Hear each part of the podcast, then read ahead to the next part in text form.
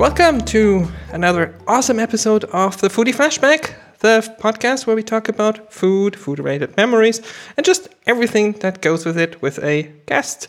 And my guest today is someone, well, you might have heard of. Like, I mean, he's been on a bunch of podcasts. He's been on, like, he's been an author on the web, stuff like that. Uh, not these days. I don't remember. Like, I don't think you're you're doing any not, any not, writing. not actively not actively publishing anywhere. But thank you for remembering, uh, since it was several years ago. Yes, it has been a while. regularly contributing. and, and I've known you for a while. So uh, my guest today is Mike Rose, um, for, formerly media Cylon media sensation. That's what I remember about you. um, no, you've been like you've been around in like podcasts. I mean, you have you have a couple of podcasts still, or at least one I, that I do remember Yep. that you're doing. Yep. I still have one. So I'm uh, if and folks who folks who are among your listeners may remember uh, the unofficial Apple weblog and uh, late lamented unofficial Apple weblog tuaw.com, and we had a live Sunday night show uh, called the Talkcast, which was on TalkShoe, and it was a live dial-in, live call-in show Mhm. um, about all things Apple for actually quite a few years. Uh, it was going on for for for a long while. Um, then shut down along with the, or a few months before the blog itself Yeah. closed. Um, but one of uh, one of the things that emerged from that show was my uh, friendship with Kelly Guimont, Guimont, uh, who was my co-host on on the Talkcast, um, and then we decided we weren't done podcasting. So as soon as the Talkcast was over, she and I started a show called The After Show, Mhm. which is at after, aftershowpodcast.com. Turns out there's a lot of podcasts named The After Show, uh, mostly having to do with television or sports. Uh, ours is peripherally about television, not really about well, actually a little bit about sports sometimes. too. Um, but but largely about technology and culture. Mhm. And so again, it's aftershowpodcast.com. We're on Twitter at the underscore aftershow. And in our most recent episode, uh, Kelly revealed to me that uh, over the decade plus that we've known each other for most of that time, I've been pronouncing her name wrong. Uh, it is not Guimont or Guimont as it would it would be if it's in French, but it's just it's Gamont. Uh, the UI is silent, as a good UI should be. You don't want it beeping at you or making little true. noises no so it's a good it's it's a good mnemonic for me. It's like the UI is silent. Of course it is. It's a it's a visual user interface, not an audible user interface.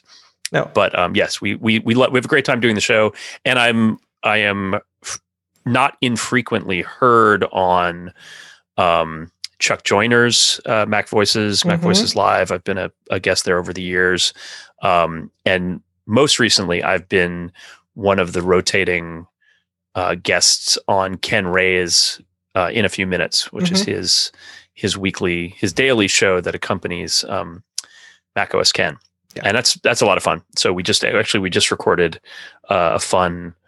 Uh, 15 years in the past, 15 years in the future show this week. Ooh. So I will Yeah. have to listen to that. Now it's, I mean, all of those, all the shows you mentioned, mentioned are like actually my favorites.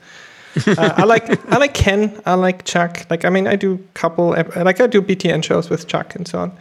Um, so yeah, it's you've, you've been on my list. Let's put it this way. Um, we glad to be here. Happy to have you.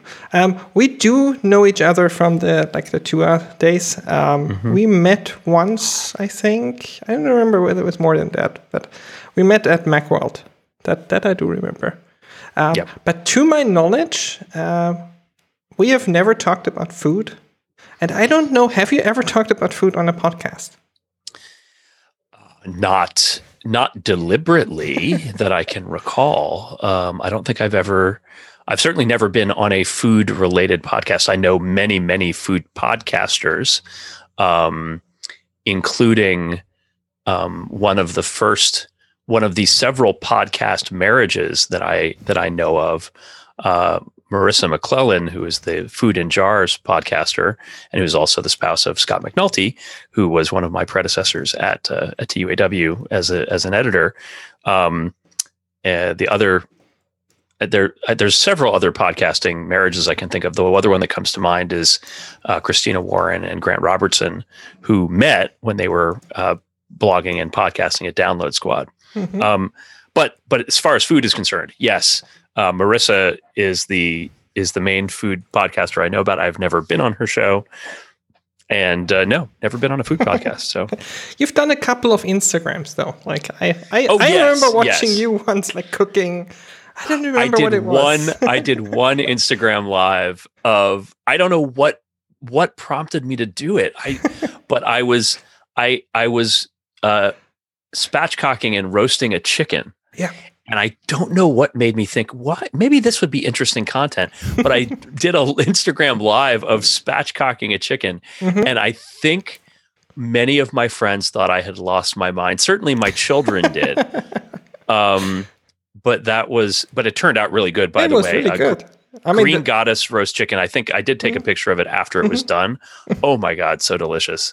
Um, but yeah, that's the only like I I I am a there's a Facebook group I'm a member of called What's for Dinner, which is usually just photographs of what people made for dinner. Um, and I'm I'm fond of food Instagram. I have friends who are restaurateurs and bar owners, and Mhm. I'm always curious about how that how they make those choices. One of my one of my oldest friends is the CEO of Mouth, which is a uh, U.S. based um, artisanal gift uh, website. So mouth.com if you're if you're looking for candied bacon or you know special ice cube molds or whatever. It's it's all food related gifts. And, and Nancy is the is the CEO, one of the co-founders and the CEO. And I'm always amazed by how effective food photography and food food writing is when you can't taste it. yeah, Like, it is. it's, like, it's the difference between um, the difference between something like uh, Great British Bake Off and Project Runway, as in terms of of television. Like Project Runway, you can see the clothing. Like Mhm. most of the experience of that clothing is going to be from the person, the perspective of someone who's looking at it, not the person who's wearing it Yeah. or sewing it. So you get like ninety percent of the of the experience of that piece of clothing. Mhm. Get less than 25% of the experience of that cream puff or that you know that uh that loaf of challah but you're still but the but it's still a compelling narrative and compelling experience because there's so much emotion wrapped up Yeah. in that thing in that thing that's been created The, the interesting thing is really about like those. I th- I would say most cooking shows that you can look at it Mm. and you can imagine eating it to Yeah, some depends what yeah, depends what they're cooking but um but yeah i mean and i've i've been a fan i mean i'm a big fan of cooking shows i'm an Mm. alton brown fan i'm a um a uh, diners drives and drive-ins and dives fan. Um i love barbecue shows you know i i like and anthony bourdain i like food tv like television about food is is great. My wife would say that i consume far more food media than i produce food in the cooking process which is fair. Yeah. um but but yeah i mean i i love to eat i like to cook. Mhm. um and i definitely like to watch watch watch things about food and listen to things about food we'll have to talk about those barbecue shows. Um, but like, actually, that's a pretty good lead into my usual two questions. Um, okay I, I always like to ask, like, and it's it's been really interesting to see different perspectives on this topic. Um, I like to ask my guests uh, what their definition of a foodie is and whether they consider themselves one. So I'm wondering about you. the definition of a foodie um you know that's a tough one. Uh i mean i think i think in in in my in my upbringing or in my in my growing up a foodie was someone who it had a connotation of being a snob Mhm. about about food or being a little bit you know, putting on putting on airs and having an affect uh, about food. Um and I've I've changed that a little bit over time because now I think of it more as someone who finds a sense of adventure and takes delight in food, even if it's even if Mhm. it's simple or uncomplicated or uns- ins- unsophisticated. But you know, having having a sense of adventure, an adventurous palate, I think that's the fundamental definition of of being a foodie. Um, and what I what I am proud of um, is not necessarily my own uh, enthusiasm for for fine dining or for adventurous cuisines. Although I, I feel like I have that, but that my kids are both um, have both grown up to have reasonably adventurous palates mm-hmm. and to be people who are not afraid to try new foods and new things. Um, that's not a lot of easy people, thing. That's that's but, difficult to to get there. Well, I mean, a lot of people say, well, that's that's sort of inevitable if you're talking about kids growing up in New York City, which mine mm. have. But I don't, I don't think that's automatic. Um, I think, I think you have to put in a little bit of energy, a little bit of intentionality into that, mm-hmm. and I think we did.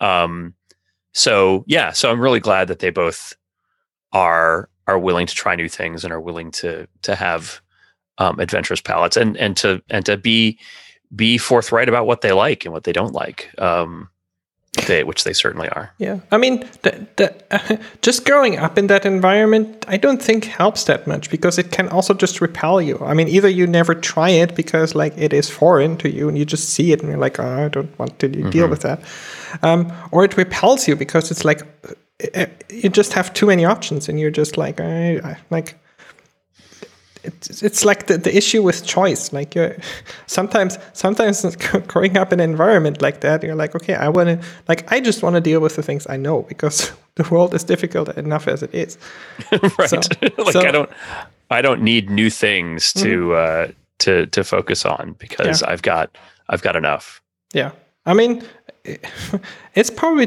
difficult if you're growing up in like I don't know. I talked to Brett about Minnesota. If you're growing mm-hmm. up there where there is not too much around, especially in the more rural areas, uh, and you don't get exposed to I don't know Mexican or Chinese or whatever. Like maybe there's a pizza place like a couple miles away, and that's about mm. as far as it goes. Um, sure, that's more difficult for you to develop that that curiosity. Um, but as I said, like just growing up in that environment doesn't mean doesn't mean you automatically get like get more excited about it. Yeah. So um, we still haven't established. Do you consider yourself one? Right. Oh, we were defining it, and um, wow, I I guess I do.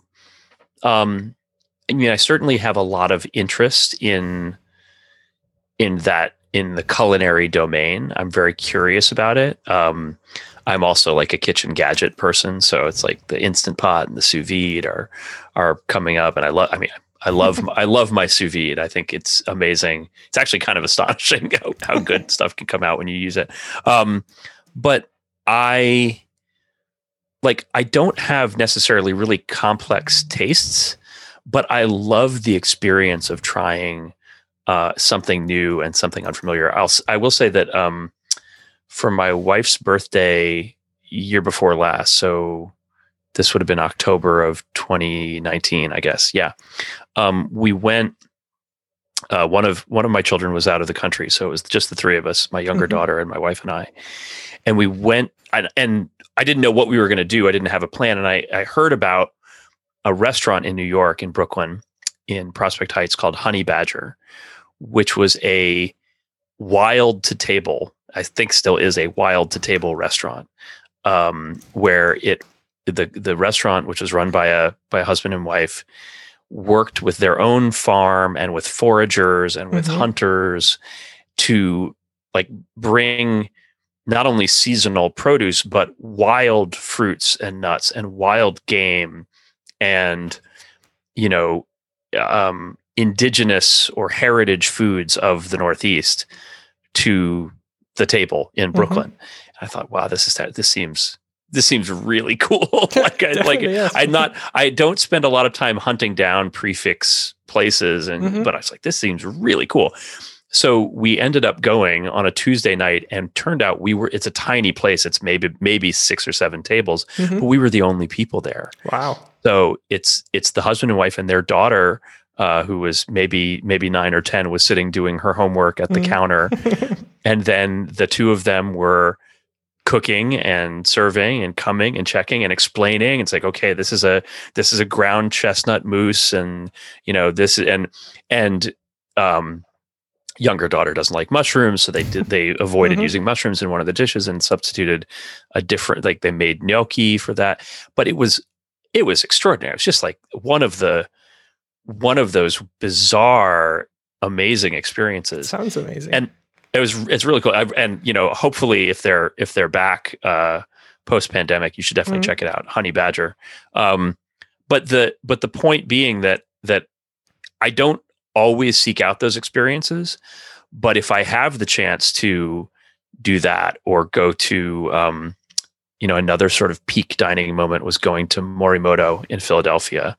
Uh, when it when it not too long after it opened and it was and um, Masaharu Morimoto was there and was Mhm. running the kitchen at that point and that was just like oh my god such a thrill and and there there's a as I've gotten older and I've gotten to know more professional chefs and more people involved in the industry being able to be sort of a part of their experience is really cool too so Yeah. this year for my wife's birthday speaking of it's all it's all the, it's the Heidi's birthday show so wow. last year in 2019 we went to to honey badger in Mhm. 2020 obviously we couldn't do that but she she said uh, uh, she said she wanted two things for her birthday since we couldn't have a big you know 50th birthday celebration and one of them was a private concert from her favorite musician Mhm. uh, dar williams which we did get a private zoom concert which was amazing and the other was a you know private dinner cooked by her by our her favorite chef who is a friend of ours named um, named Allison Plummer.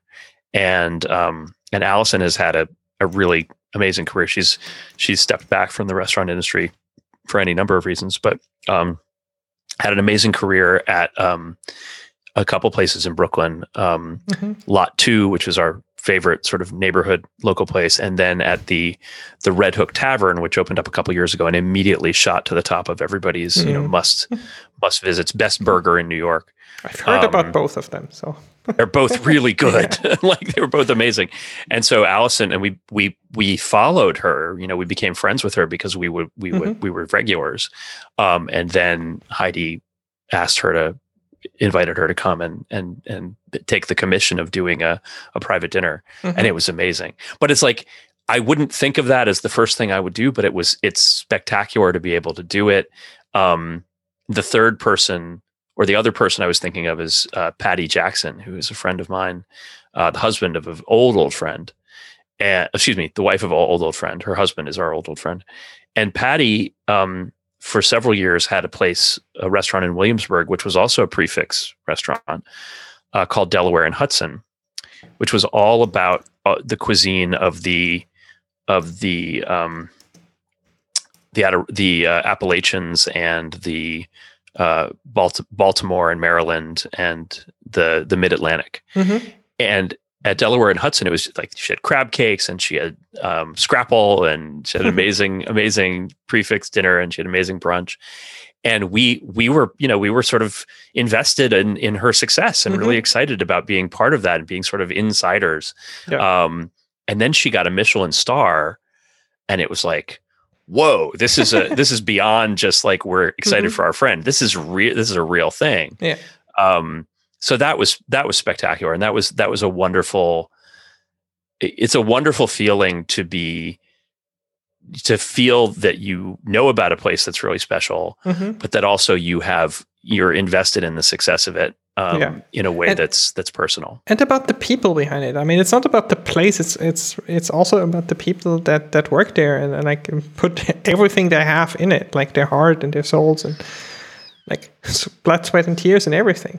So Mhm. like I, I've Yeah. had that. I've had that same experience. There was like um, in Koblenz, there was a, a chef, really young, like I want to say mid mid to late, uh, probably late twenties at that point. Yeah. Um, and he had like he had worked for some Michelin star like chefs and whatever. Um, and he opened up a teeny tiny restaurant, like maybe ten tables. Um, it was very special, uh, probably too special for the area because the people there are not they're not interested too much in that. Um, Mm. But like we went there a couple of times, and he was like really really nice, and like he got a star within six months, I think, which wasn't Yeah. expected. Like he he thought, I mean, it would be a couple of years probably, like learning everything and building on it and whatever, like six months. Wow. and it was That's- super exciting for him. Unfortunately, his like he he had a partner, like another chef, right. and yeah, as an investor, um, he shut it down. That's unfortunate. Yeah, it was I- unfortunate that one. I, I, I, it's one of the things I love about, I do love about traveling is that finding those places that are, um, you know, provide a degree of specialization or are a little bit off the beaten path. I know when we, this is now years and years ago, maybe, maybe, maybe 10 years ago, who Mhm. knows? Uh, but we were in Berlin and somebody, I guess it was Heidi, wanted Maultaschen Mm-hmm. and and we found like the the Schwäbische restaurant, you know, Mhm. off off in the you know, not in the centrum, like off on Hard off enough the to, find in Berlin, probably, but yeah. Well, I, I mean, uh, it, it, it was, and it was so good. like I was like, I didn't, I didn't. I, I mean, it's funny. It almost is is cliche, but it's like if you want to experience the the home cooking Mhm. or the home cooking ex- the home cooking similarities of whatever culture, whatever country you're in, find the dumplings. Hmm Like just just find the dumplings true, because there's a dumpling in every culture. Yeah. So go have the dumplings. Like, okay, great. Now I know. Now I can explore out from here. Mhm. Um, but uh, for I, I imagine most of you, many of your listeners probably know what Maultaschen are, but they're I don't they're know. they're they're not too doughy. They're they're like they're like ravioli, and they have you're usually with onion and cheese, and they're super delicious. like Mm-hmm. they are. they're really tasty. Um, but but there's a you know having spent quite a bit of time in Germany over the years that there are the regional experience of German cuisine has has crept into my my Mhm. foodiness. So now I'll say, oh well, you know, if we're going to a Krug, you know, then I'm going to have, um, then I'll have uh, Eisbein or something. Mhm. Like I'll go I'll go a little out on a limb um, or you know if we're in if we're in Lippe in in Nordrhein-Westfalen, it's like well you have to go someplace for Pickert the the the Mhm. potato pancakes because that's that's also a traditional food of my wife's childhood because of her mother coming from Germany. But I um, I love the fact now that we you know as hard as it is right now, we still live four blocks from an amazing uh, Austrian cafe, bar and Mhm. cafe, where we're friends again, friends with the owners, and it's it's spectacular. It's just like Yeah. to be able to go and have have cucumber salad that tastes like proper Austrian or German cucumber salad. Mhm. To have a, a bratwurst and a pretzel and a and a Pils and be like, okay, this is this is correct. Like this is done the way I ex- I talk about. There's there's there's stretching your expectations and there's also the importance of meeting your expectations and it's um, being able to have Werkstatt around the corner is uh, a source of enormous comfort and deliciousness so good Yeah, I've, I've definitely. I think you've posted a couple of photos there, and I've like I've seen the menu, and I'm like, yeah, that. I mean, there were like one or two items. I was like, "Mm, I'm not so sure about that. Like whether you would actually find that in Germany, but like it looked legit. Like it looked like something that you would find in like whatever Frankfurt or like that area Yeah. probably. Was- well it's it's it's definite it's definitely austrian uh it and it's definitely not german and specifically austrian but it there's obviously enough um i mean it's like it's like say it well that's actually i was going to say something about canadian cuisine and and and us cuisine but that's totally unfair because they actually those those have a lot of differentiation um there are a lot of similarities between Austria yeah, and there's a lot of similarities So. like what i'll tell you what we don't have near us is a good poutine place and that makes me Mm. sad Oh yeah. Let's go go go for good poutine. um, but yeah, I mean, I, I I feel like I have I have a number of home home cuisines, like Mhm. home home cuisines culturally or home cuisines in terms of my life experience, and I'm really happy about that. Like, it makes me happy to to have that experience. Yeah, de- definitely. Uh, that's something I want to I want to jump into a little bit um, because I mean, one, I know that you spent some time in Germany, and it's definitely a cuisine I mean, I've talked to one person on Foodie Flashback. She was from Germany, but other than that, we haven't explored that yet. And I would like, I would Wow. be interested to see like your ex- like how you how you ended up in Germany and your food experience around that. Like, what what did you experience? What did you take from there? I mean, we've heard already a little bit, but like you know, Yeah. And what, what well, else it's a, it, how how how I ended up there is a law. Uh, well, could be a short story, could be a long story, but I'll give you the I'll give you the medium short version. So actually, my uh, my grandparents, my mother's parents, left Germany in the 1930s. My Mhm. my I'm I'm Jewish. My family is Jewish, and uh, my my grandparents were very fortunate to leave the country when they did, uh, and come to the states. Um, but that you know, obviously, that is a fraught. that's a fraught relationship with the Mhm. German culture For and the German yeah. country.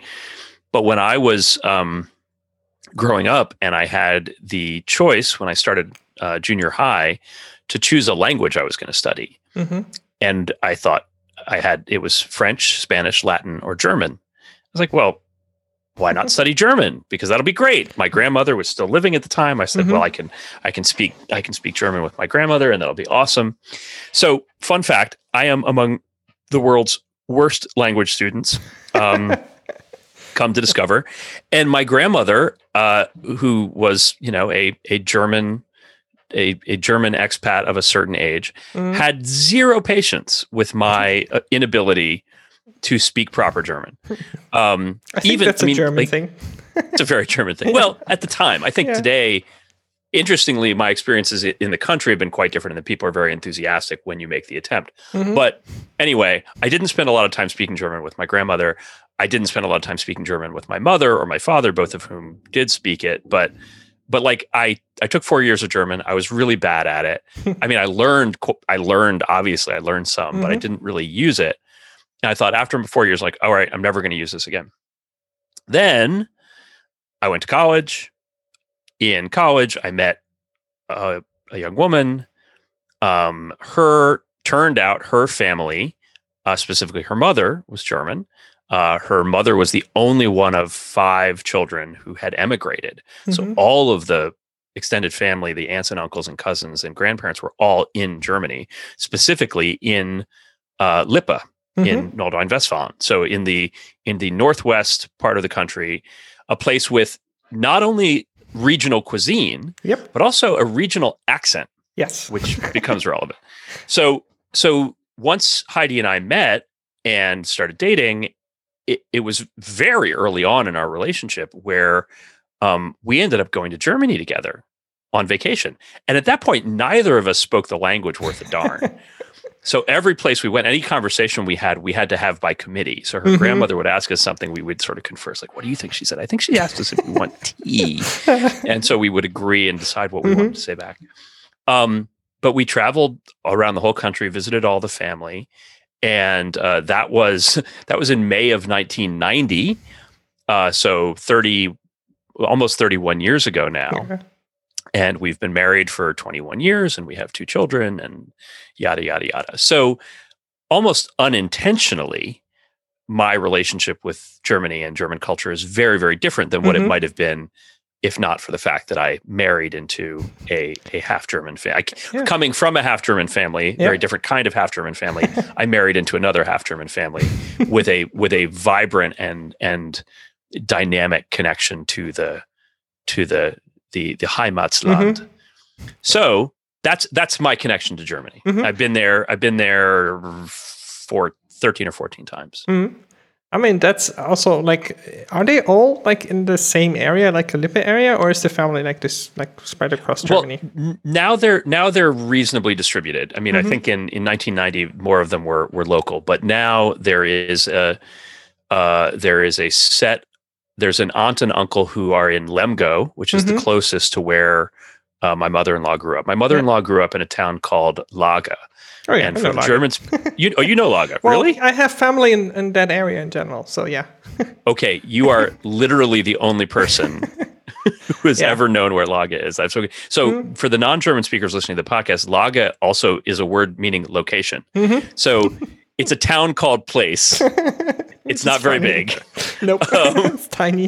It's tiny, but it's lovely, Mhm. and it's and it's located in a very lovely part of the country. So there's a lot. There are um, uh, the Externsteine, which are these enormous Mhm. geological formations nearby, which are fun to climb on.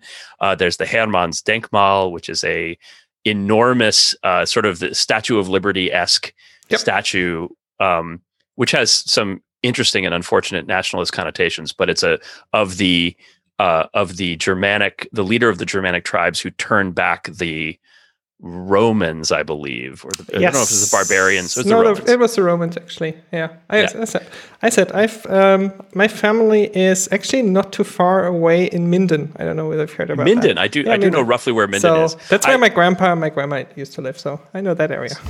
Well, I had a, a colleague once, um, Petra Gruger, and I mentioned something about the family coming from from Lage, and she Mhm. said, and so she had burst out. She said, "Lage, the- the Hermannsdenkmal." I was like, "Where are you from?" She said, "Paderborn." Mhm. I was like, "Okay, so right around the corner." The, Yep. Somewhere, I wish we still had the poster. We have all we have is a photograph of this poster, but there was an advertisement for when the airport in Paderborn started running flights to the U.S Mhm. and it was a picture of the Hermann and the Statue of Liberty sort of facing one another. Okay. And it said, it said, Niva di tante in America so na. Never was your aunt in America so nearby. And it was amazing. That's it was funny. great marketing. I was like, this is fantastic. Yeah, that's funny. So, so we Mhm. have, we have a photograph of that. Anyway. Um, so Patrice knows where this is, but other folks may not. The fam, the rest of the family is now, there's a, there's an aunt and uncle in Lemgo. There's an aunt and uncle in Bremen. Mhm. Um, there's an aunt and uncle in Cuxhaven on the North Sea, which is beautiful and, and fun to visit. Um, there's cousins in Hanover, in Hamburg, in um, I think there's a cousin in Frankfurt, Mhm. um, but they're all and and and for a long time we had family in Berlin, and then the family in Berlin moved back to Hamburg, so we don't have family in Berlin anymore. But So- but it's it's mostly in the Like western, north- northwestern, West- northwestern Mhm. Hanover. There's in in uh, there's one set of cousins in Hanover, um, and and we we've had, you know, from time to time we've had cousins actually here with us. We had Heidi's cousin living with us uh, for for a few months. I want to say this was three years ago, um, which was great. And Mhm. you know, I I mean, but but the, to the back to the point I made earlier about the regional cuisine and the regional accent. I when I arrived in Germany, and in the, most of the time I've spent in Germany, I've spent it largely around folks from this same geographical area. Mhm. So imagine you came to the U.S. and you spent all your time with people who lived in Western Pennsylvania. Yep. Your English would start to sound like the English spoken in Western Pennsylvania. Mhm. When I speak with native, when I speak German with native German speakers, they say your German is fantastic. I say it's really not. It's actually quite bad, and my comprehension is crappy, and like my vocabulary is Well, not it's great. not too bad. What you're well, but but what you're responding to, what your ear is telling you, is not that I speak German well. It's that I sound like I am from someplace. I don't sound like I'm from Deutsche Welle. I don't sound Mhm. like I'm from the TV, like BBC English or or like news PBS NewsHour English Yeah. in the U.S. Someone who talks like that doesn't sound like they're from a real place. Mhm. True. I sound like I'm. Fr- I sound vaguely like I might be from, you know, Detmold, Mhm. Which is great, but it's not. It's not.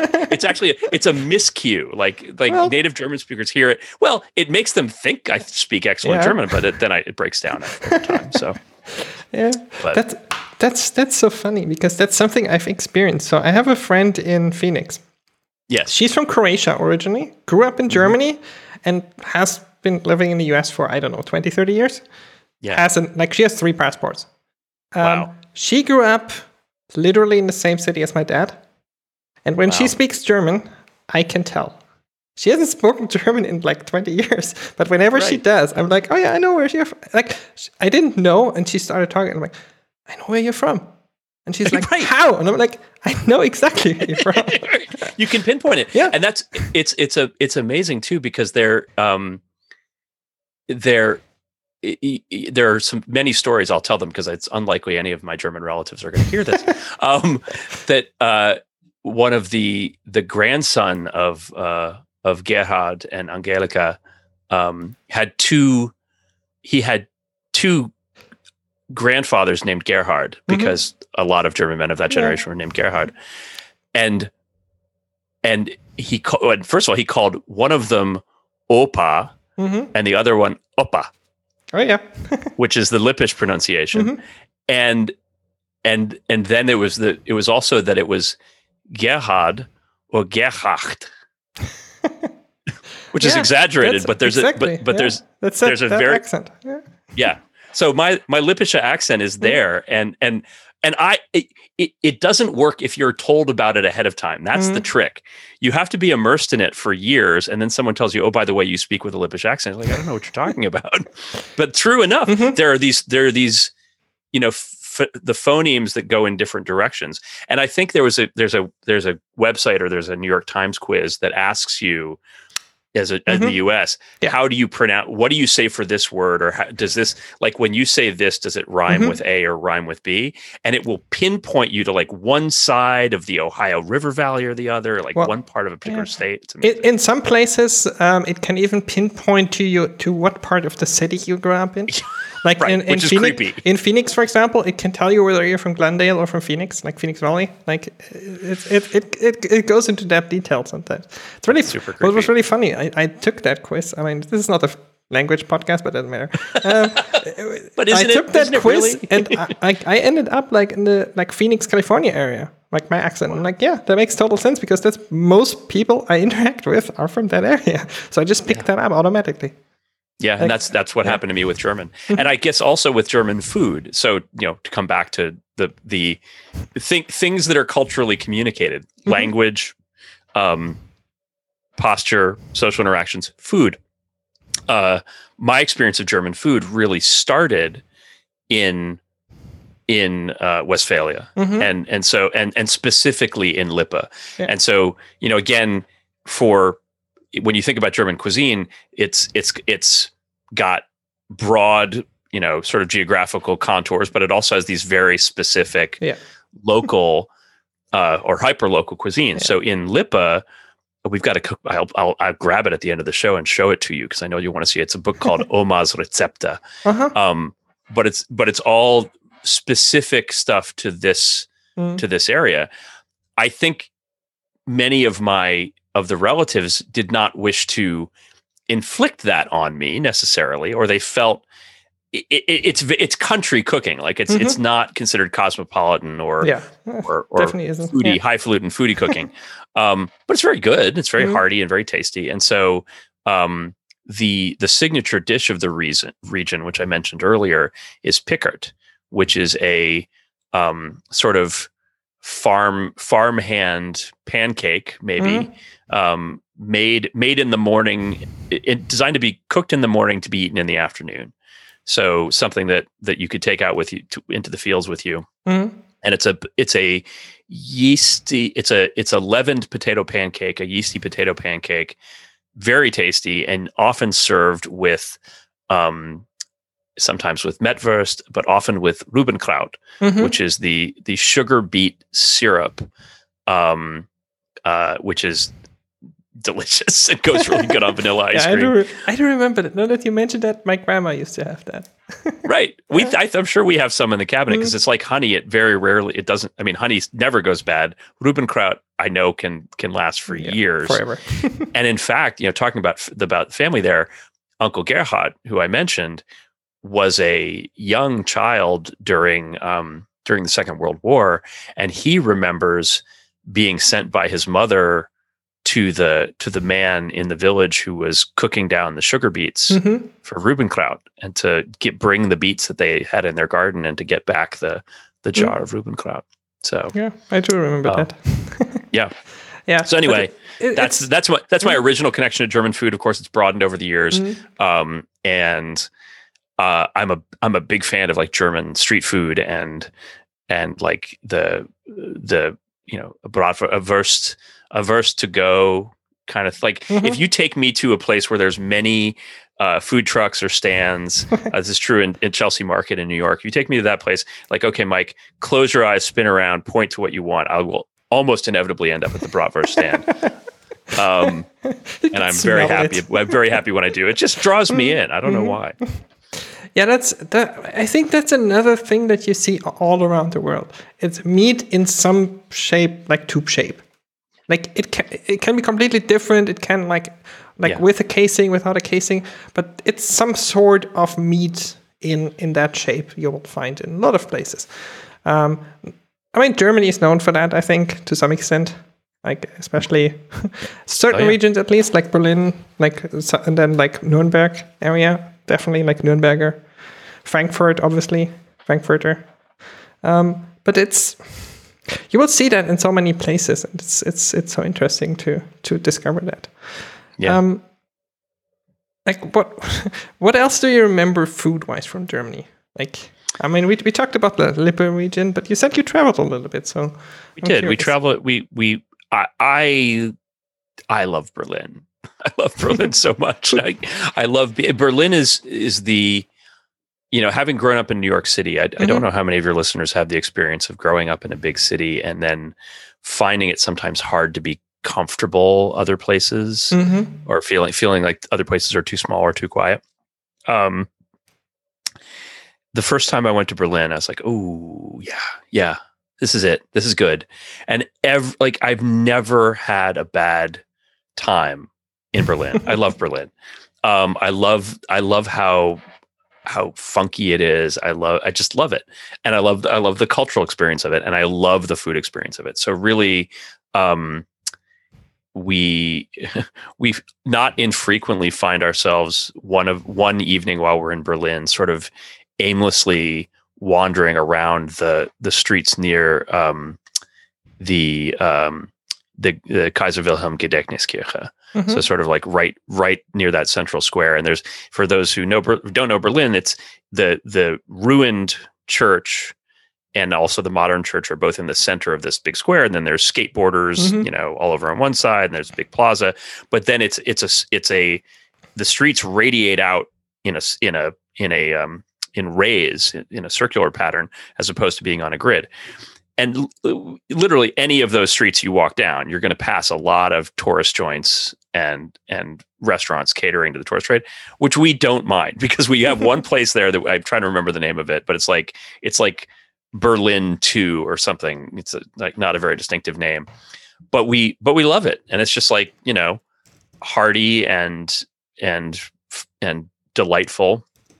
Um so berlin the berlin dining experience i really like.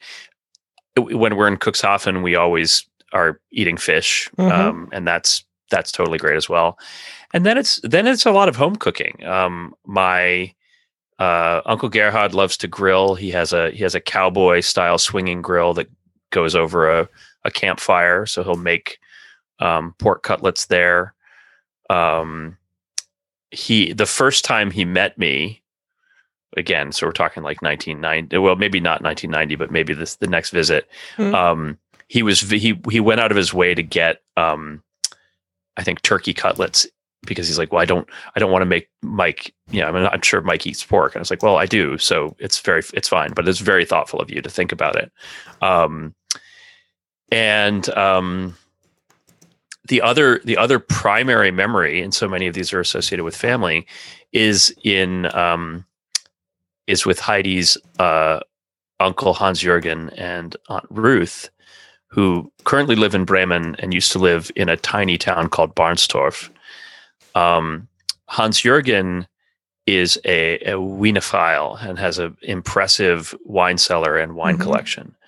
So inevitably, you know, the first night we first day we would be with them in the evening, he, he'd say, "So what are we drinking?" And he'd say, "Well, you know." Say, what do you like? What are you in the mood for? And we're like, oh, you know, maybe, maybe a Burgundy or a, um, you know, a, a Malbec. He's like, ooh, and he would disappear. and He'd come back with like four bottles, and I, you, I mean, we get so plastered. In fairness, we got plastered everywhere we went. And again, I say this knowing it is highly unlikely that my family will hear this. Um, my my wife's family. This is another piece of like going to going to the same place over and over again, but also going to be with the same people over and over again.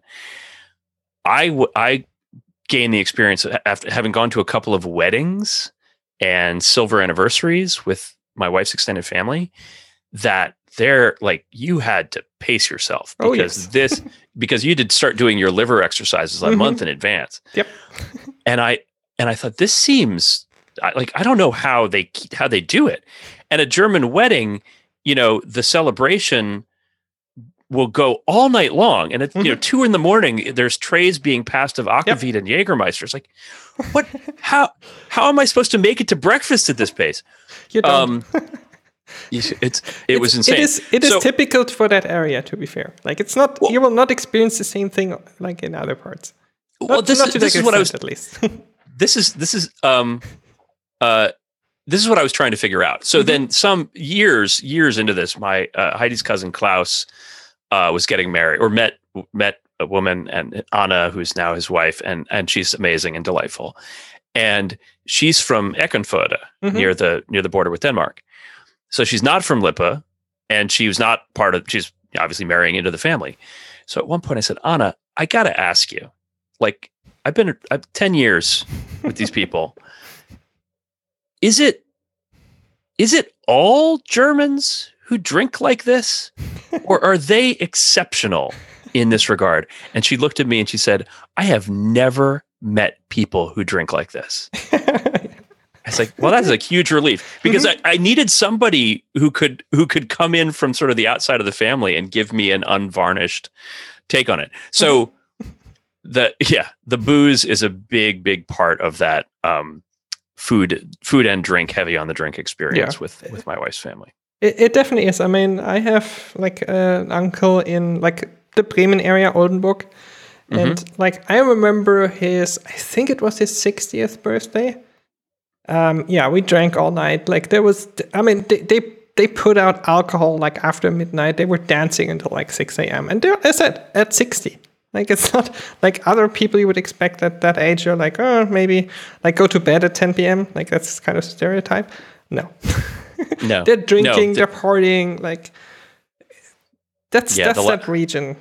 Like Well, the last family wedding we went to, I can't. I wish I could remember the name of the town. I'll have to look it up. But we were at a castle, Mhm. um, and and it was very much that you know, like at two a.m. It was the DJ was really just getting started. It was insane. Yeah. Um, but I love. I mean, I love. I love German weddings. I just am. You know, not as young as I used to be. Can't really appreciate them the way that I did. you don't have the the decades of of practice and like getting ready for that. And you need you need to you need to plan ahead. oh yeah. but it's but it's it's it's a it's a delightful family and Mhm. I, and I I have to say I feel very fortunate um to have been welcomed in um and extremely fortunate like weirdly weird bizarre set of circumstances where at least I had a foundation with Mhm. the language before before becoming a part of that extended family um it it really is true that it doesn't like I, I've unfortunately I've sadly let it languish a lot, but it it goes a long way having a basic facility with the language and and making the effort. Mhm. What I have seen over the you know the thirty years or so that we've been going there um, is particularly particular in in particular in Berlin. Berlin has changed from a city where first of all it helped to speak German to then well you it didn't really matter whether you spoke Yeah. German or English to now where it's preferentially English. yeah. It's super weird. Like it's I've- really legitimately strange to walk into a coffee shop in Berlin and before you say anything be asked what your order is in English. Mhm. It's bizarre. It, it is. Uh, I, I have some some friends that have like uh, some expats in in like Germany. They've complained about that a little bit. That like they want to learn the It's a little language, and It's a little everybody strange. insists on speaking English now. So It yeah. is. It is the sixth. It is the sixth borough of New York City. Like it's Mm-hmm. a. It's a. It's like you carved off some of Brooklyn and took it to Europe. and I don't mind because I live in Brooklyn and I Mm-hmm. like it here. So I'm happy when I go to Berlin. But it is. It's. It, is one of the weirder things, in my experience, to have that. To to have that specificity of Mhm. experience that I'm sure that was true of you know Paris in the 1950s, like wherever there's a large expat American community, Mhm. there's going to be this sort of Englishification, and that's okay, I guess.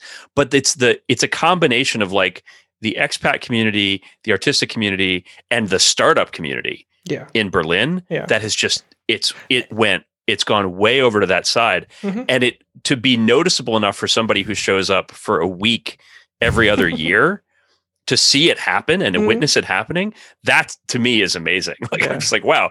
My first visit to Berlin in May of 1990 was when there was still an East Germany Yeah. and when there was still a Grenze, the wall, the wall was down, but I had an American passport. We couldn't we couldn't just walk across. We had Mhm. to go to Checkpoint Charlie. Um, and where when we rode the U-Bahn, we were we were riding on the subway in in Berlin, and we got to the Alexanderplatz station and continued on. And our host, um, uh, Trudy Katayan of of blessed memory, said, "You don't know how weird this is because for." Decades this train has stopped here and they made everybody get off and then it Mhm. would like ghost train on across the border but now it's just going through and it's like everybody on the train was like this is super freaky we're like oh this just seems normal but Yeah. that but that was the first time i ever went to Mhm. berlin was may of 1990 and then to be there in you know 2018 or Yeah. 2019 Very different city. very different yeah, so very different, city. um yeah hmm Um, I want to jump back a little bit in in history. Um, Hmm. I kind of I kind of wonder about like your upbringing. I mean, you Hmm. said like a Jewish upbringing. Was it very traditional, or was it more like Reformed Jewish? it was not very traditional um it was we were uh we I mean, we went to we went to synagogue and we observed Mhm. the holidays, but it was reform. It was reform. Mhm. We went to a reform synagogue. My my mother grew up reform. Uh, my father grew up in a grew up conservative. So Mhm. his parents his parents definitely kept kosher and and were were a little more traditional.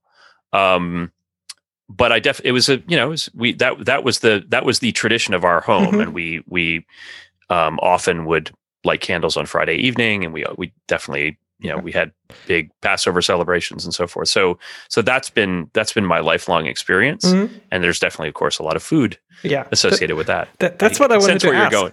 And that's what I wanted to ask because I mean, uh, my wife just like is in the process of converting. And one, I mean, one thing I have observed, and I don't know whether it's true or not, is that food seems to be very, very important. Mm, Like it is. play play a really important role. So I, I I'm kind of curious, like what what do you remember, what you grew up with? Um, yeah, I mean, there's so much. Uh, there, I, I think if you ask a lot of, well, I'm not going to talk about other people. I'm going to talk about me.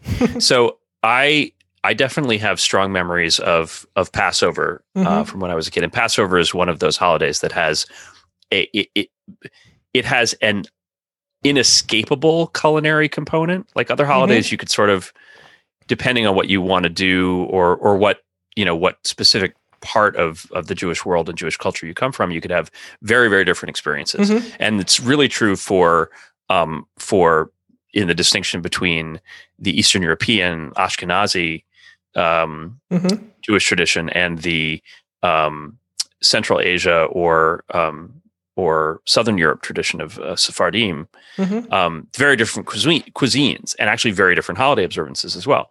But Passover, pretty much everybody's going to have one thing in common, which is uh, the absence of leaven Mhm. and the presence of matzah. So when I was a kid, um, one of the things that I always enjoyed was at the at the Passover Seder when my my grandfather and my uncle were usually the people who led it. Um, and then we would get to the part of the Seder. The the Seder is one of the few times in in Jewish practice or Jewish tradition where there is a prescribed not only is there prescribed food, but there is a prescribed sandwich Mhm. um, and that is the Hillel sandwich. So the um, the ritual foods on the Passover table include um, uh, maror, which is horseradish or bitter herbs, and usually in the form of of whole root or grated horseradish, which is of course very clears the sinuses and is very spicy Oh yeah.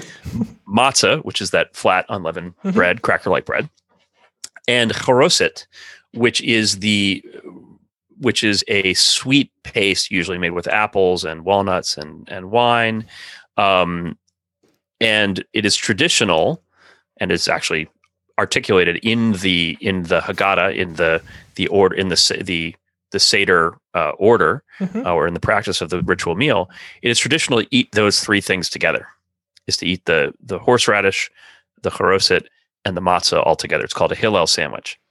It is delicious. Yep. And so I've had it, so yeah.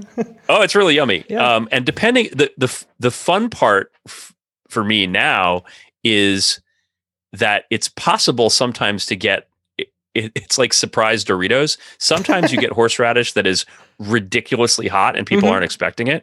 And so everybody will put a glop on their Hillel sandwich and take a bite and like watch their heads explode Mhm. across the table. It's amazing. Um, but that was always a memory I had as a child Mhm. of like, oh, this is like this is going to be an extreme experience or Mhm. or a like you're you're eating something that may make you uncomfortable, but you're doing it because it's it's specifically to form memories. Mhm. The entire Seder is about generational communication and telling the story of the Exodus from Egypt. And so if you're going to do that, you should have memorable food. So we're going to do that. We're going to Oh, have yes. parsley that we dip, and we're going to have the the matzah, and we're going to have the Hillel sandwich, and we're going to have matzo ball soup, which is yummy, and we're going to have you know these Mhm. traditional foods are going to make their way into the meal. So that that was all that was something we did we did every year. Mhm. Um, I my like in terms of home cooking, it wasn't especially like it didn't seem to have a particularly Jewish flavor. My mother did make my grandmother's brisket and Mhm. other other dishes, but it was really when we were with my um my grandparents, my father's parents, um that we were exposed to you know a a broader spectrum of Jewish foods. My my my grandmother was an amazing cook, my grand, grandma Mickey, and she was also an amazing baker. Mhm. And so she her baked goods were ridiculous. and she she would make she would make cookies, she'd make coconut cake, and she made apricot bars, which were a um like a blondie style cookie bar with a with a a short it wasn't really a shortbread layer, but it was but and then oats and Mhm. apricot preserves. So so delicious. After she died, the we the recipe was lost for many years, and even then, once we recovered the recipe, which was like written in longhand uh, uh, in in the side of a newspaper clipping in a Mhm. folder, nobody could really are. quite replicate. As they Mhm. often are, Yeah. nobody could really replicate the experience of it until my daughter and her cousin teamed up and tried it. And, and because Shoshi, my my younger daughter, is an amazing baker, Mhm. she's like, I think I need to blind bake this crust, this lower crust, a little bit, and see if I like give it a little bit more structure. And it it finally came out in a way that triggered the sense memory. like, ooh, it, that's it. yeah, it's really interesting. Like the, if you if you ask, like especially those grandma recipes, like even if they're written down, they're never Mhm. complete. Nope. Like they, they, always just do left it- out something. Yeah, it, it, they just do it from memory. Like they've been doing it for so long. They're like even if they try to write it down, they they don't remember all the steps because it's just an automatic thing that they just do. So Yeah. like I have recipes from my grandma, and it took me a long time to to replicate them too because yeah, same thing. Like she she didn't mention half of the things she did. Like I, I mean, some in some cases I remembered and I knew because I had cooked it with her, and I was like, okay, yeah, I, I, I know. Like she, she just wrote like one thing here, but it's like seven steps. Okay, I, I know that, but it, yeah, it's it it takes a while, it's sometimes it's sad. On the other hand, I think that's kind of the magic of a grandmother, right?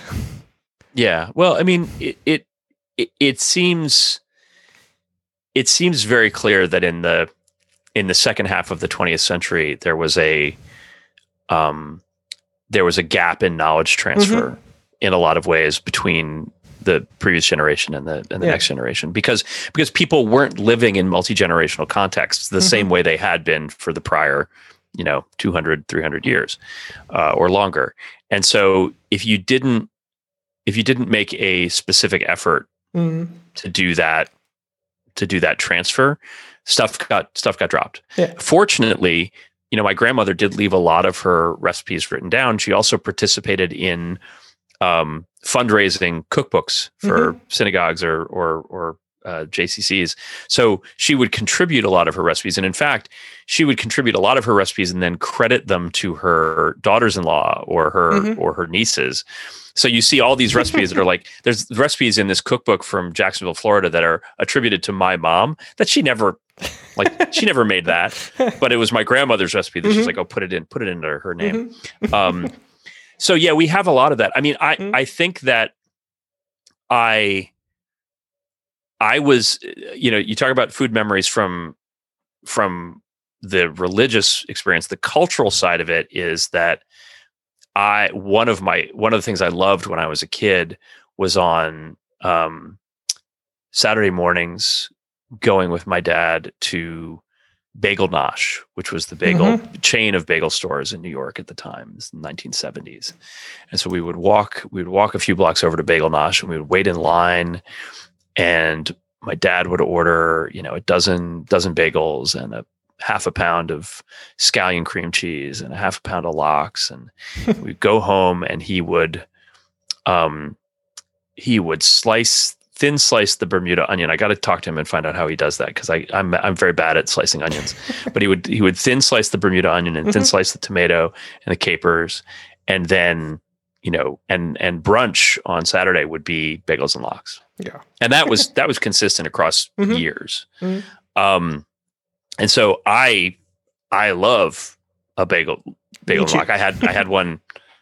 Did I have one today? No, I had one yesterday. I, had, I had one yesterday for lunch. Um, I love bagels and lox. I've always Mm. loved bagels and lox. I will, you know, I'll eat them at any opportunity. Yeah. My wife, who is an ordained rabbi, not a huge fan. like just she's not not her favorite thing. And my children don't like lox on bagels, and I Mhm. feel that's like I feel like you know I, I talked earlier about their adventurous palates. I feel like this is a cultural gap where I've got to go back. It's like oh well, no, but you really you need to you Mm. need to people people won't believe that you are a Jewish kid from Brooklyn if you don't eat this, and they're like no, It's true. Yeah. we've got I mean, we got plenty of yeah. street cred. We don't need that. Yeah, it, it it bagels is one of those things that like has I think to some extent transcended like Oh, yeah. the, the culture and also New York as a, like as a place. It's everywhere. Um, Yeah. I mean, I I don't even remember how I learned about bagels, but I do remember that I ordered them from a place like a bakery in Berlin. Uh, because like I mean they were hard to get in like where I was, but they delivered. Um, so I would order like whatever forty eight bagels and then just freeze them. Um, funny thing, I, I like two or three weeks ago, I was craving bagels, and you can't get them here. I well, you can get the really bad ones that you get at supermarkets. Um, I made bagels. I made bagels this week. New York style, New York style, like everything bagels. I I'm, I started doing them again because like I, I, I was craving them. I don't do them with lox. I'm not a big fan of lox. That's okay. Uh, You're but not like obligated. cream cheese, But- cream cheese and tomatoes, a little bit of cheese usually. I would I would that's an Instagram live I would watch by the way is your is your bagel making. I I I've always I think like one of the culinary questions I've always I've always been curious about like is there is there a definitive answer is Mhm. why the bread products of New York City specifically bagels and pizza Mhm. um, but also maybe some other pastries as well. But like bagels and pizza, particularly, why they don't taste the same other places. Hmm. And and and this is interesting too because there's Montreal bagels, which are Mhm. delicious but don't taste the same as New York City bagels. Um, I mean, there's Chicago pizza. That's definitely the Chicago pizza, Chicago pizza is great. Like, there's, like, there's good pizza other places, but it doesn't taste like New York pizza. Yep. There's good. There's. eh, I'm not going to say there's good bagels other places, but there's acceptable bagels other Mhm. places. tell you someplace you can't get a bagel for love or money and and enjoy it is Israel, which is super disappointing. Their bagels are bad. Um, but but the but you know that that and then you know the cuisine of of Israel is a whole other thing and Mhm. another place I spent a lot of time. Um, but the the experience of a New York City bagel and then trying to figure out was it the water like what exactly is going on here my best guess is it's the mineral content of the tap water Mhm. that is creating that specific set of of circumstances that alchemy that you need to have the the proper crust but still the Mhm. the slightly doughy uh soft inside and it not be not be too flat not be too puffy Yeah. not be too round like this it's not easy No, it's not. As I can tell you, it, it is. yeah yeah, it's it's. You're probably right. It's it's probably the water. It's probably a little bit also environment, like air and so on. Like that has an influence. Uh, yeah or the or or yeah. the the the wild yeast Mhm. um, is also relevant too. Um, uh, it, it's not simply it's not simply something that you can replicate from a recipe.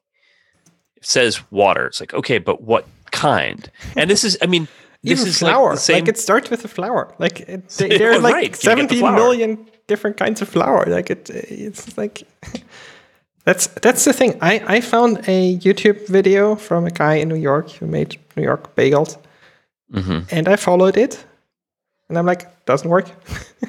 My flour is different. Water's different. I'm still working out the like the ingredients, like how much water, what flour I'm using here. Like the yeast is different. Like everything is different. You're you're absolutely right. Uh, I, I I wonder how much of it is just like it's like Belgian beer. Mm. Um, that if you if you don't have the actual microbes, the same microbes that have been Mhm. growing in the same same swamp for Yeah. thousands of years, if you don't have those in the air, you can't make the thing. Mm-hmm. Yeah. like you just can't you can't replicate. You would ha- Yeah. what you would have to do is get a tank full of the air and bring the air with you, well, Um, yeah, you could do that. which is Uh, not a bad idea. I wonder if like you know bring bring a tank of New York air. I should start selling New York air. Oh, you should. Thought. but I, I don't think that's that important. Like, I think, I mean, you can make good bagels, and they're not New York bagels, but they can still be good. Like, it doesn't like it doesn't mean that they have to be bad. They're just different, which is fine. Like, it's as as you said, it's like pizza. Like, Yeah. there's like there's a big difference between New York pizza and like whatever uh, Southern Italy pizza.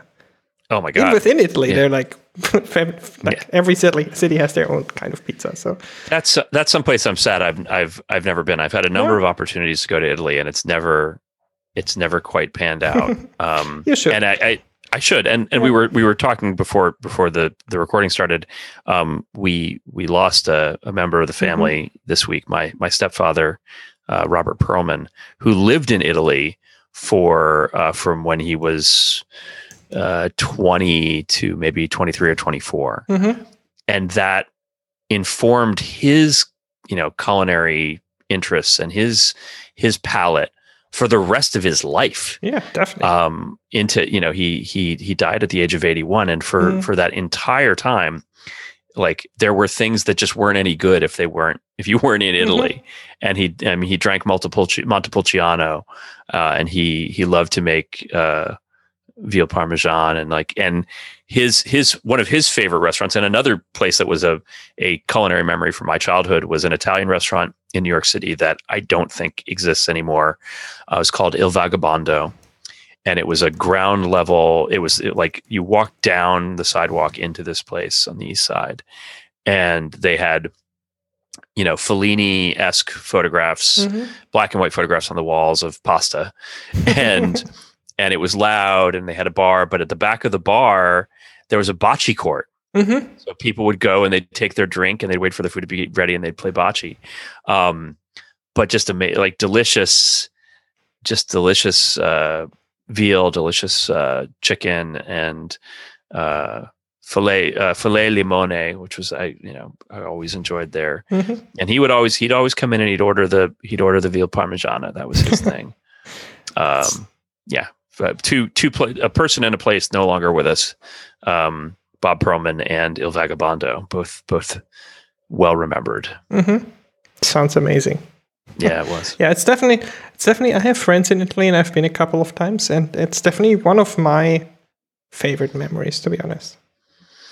I got to go. I'll that's that's on my that's on my post pandemic list is to Mhm. go. And you know, it's of of all the places I have been, um, I think sec, you know German cuisine and Israeli cuisine are, are have big have big roles. But I got to say that New Zealand was probably my favorite culinary destination Ooh, okay. um, it- because it because it was a lot of flavor. We went Mhm. there in 2000 on our honeymoon, and it was a lot of flavors that you know that I had never experienced. It just and just like amazing, amazing lamb and amazing produce and and herbs and also fantastic wine. Holy cow! hmm Um, just you know just uh, everything tasted good. And I don't know if it's because we were young and in love and on the other side of the planet, but everything tasted really good. I was really Probably didn't hurt, I would say. Didn't hurt. Didn't make things taste worse. no.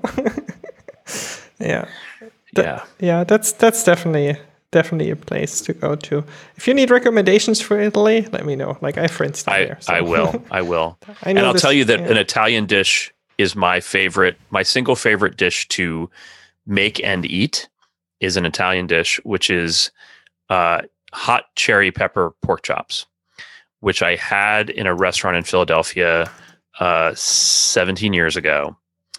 And it was another one of those culinary experiences that it was like, it was on the verge of being painful. It was right up to the edge of like too intense to actually enjoy. But it's pork chops sauteed with garlic, Mhm. hot cherry peppers, and the vinegar from the cherry peppers.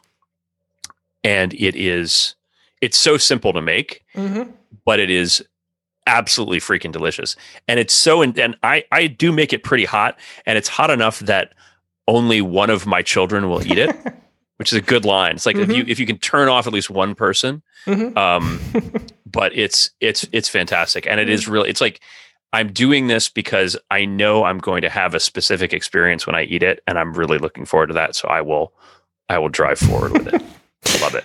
When you mentioned that, that just reminded me of um, I used to make, well, let's call it Chinese inspired food because it definitely wasn't Chinese food, but it was inspired. Um, Yep. That only me and our cat could eat. it was it was so spicy that nobody in the family could eat it Oh, other than the cat. She loved it. Ouch, I don't know why. The cat loved it. Like that's bizarre. I've never I've never made anything that my cat really enjoyed. So maybe I just I'm not I'm not going far enough afield. probably. But that's great. Uh, that's Well, amazing. Well, I, I've I've taken up so much of your time. Is is there any is there any last question that we want to cover? Um, there is. I mean, I have I have a list. I, you will have to come back. I have a list. Okay, um, there is one thing because you mentioned it earlier, like that you like kitchen gadgets, and I wanted to know what is the the worst or the most useless kitchen gadget you've you've bought. wow. Um, the worst or the most useless? Um, I I- I'll go with the one I've gotten.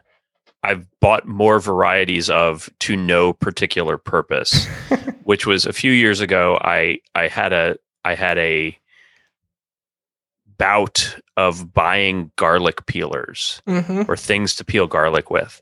And the one the one that I bought that was particularly useless was like this round rubber cylinder where you'd put the garlic cloves inside and then press it down on the countertop and roll it back and forth. Mhm. Didn't really work. And I've since discovered that the best way to peel garlic is either to smash it Yep. or you know press crack it with the knife on the cutting board, which is great, or you can put garlic cloves in a in a screw top jar Mm-hmm. close the lid and shake the jar for 10 seconds and the and the the the garlic uh garlic peels will come right off Mhm.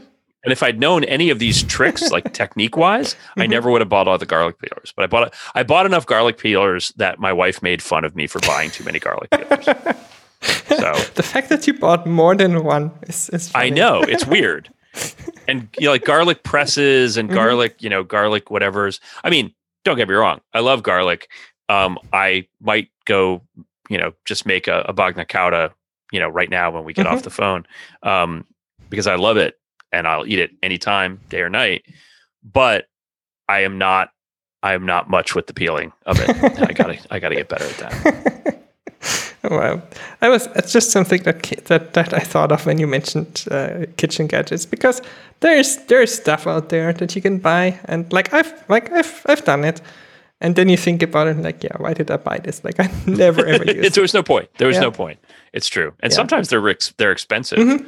uh, and you you regret it sooner than you would Yeah. otherwise I have like I, the the one that I remember is like a like a like it's kind of a julienne peeler. You Mhm. can like peel really like thin slices of whatever carrots or whatever.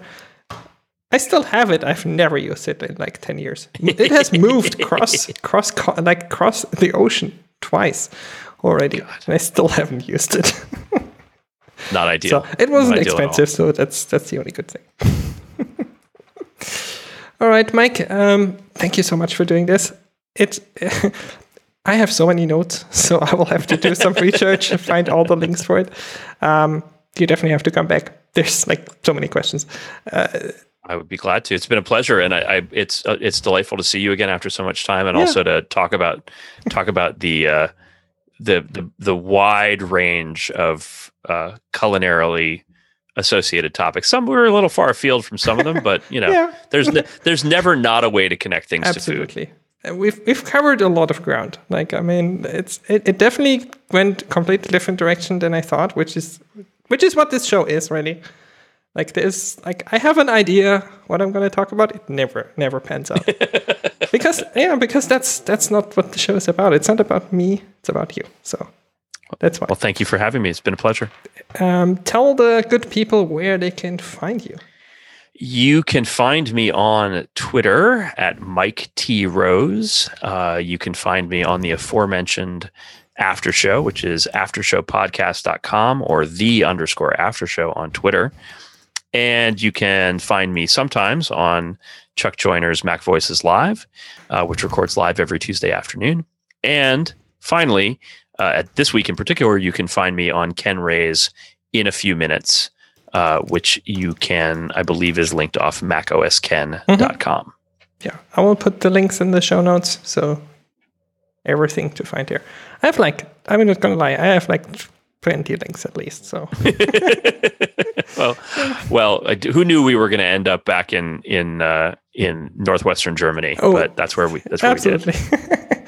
I didn't see. I, I learned something. I didn't even know that you that you like were in that region. I knew that you were in Germany, but like I had no clue where. So yeah, it's It, funny. it's well, there's a there's a there's a song. It's like you know, everywhere you go, the the Lippe the the Lippischer folks are there, Mm-hmm. or die Lippe sie sind da. It, and and the first time I heard that song, I was like, oh, that's a that's a fun little tune about you know being being from this particular region. And then I later found out, as we did on this very podcast, that it's literally true. yeah, it is. that these this is this is a, a a part of the world where people have have exploded outward in Mhm. many directions and there's a lot of expats and people who who trace their roots back to this part of northwestern germany absolutely. so they're, they're they're not kidding around with the Nope. songs like Nope. everywhere you go Absolutely not. Thank you so much for being here, Mike. Thank you so much, everybody, for listening. Um, if you want to find the show notes and everything, head over to foodieflashback.com forward slash. Uh, that should be episode number 19, I think. So forward slash 19. Um, you will find all the other episodes, all the fun people I've talked to. And if you want to be on the show, like Mike, um, then just reach out to me. Either there's a contact form on the website or at Foodie Flashback on Twitter. Um, I don't think I'm on Instagram yet. And maybe I should get on that. Um, yeah, thanks for listening. Talk to you next time. Bye bye.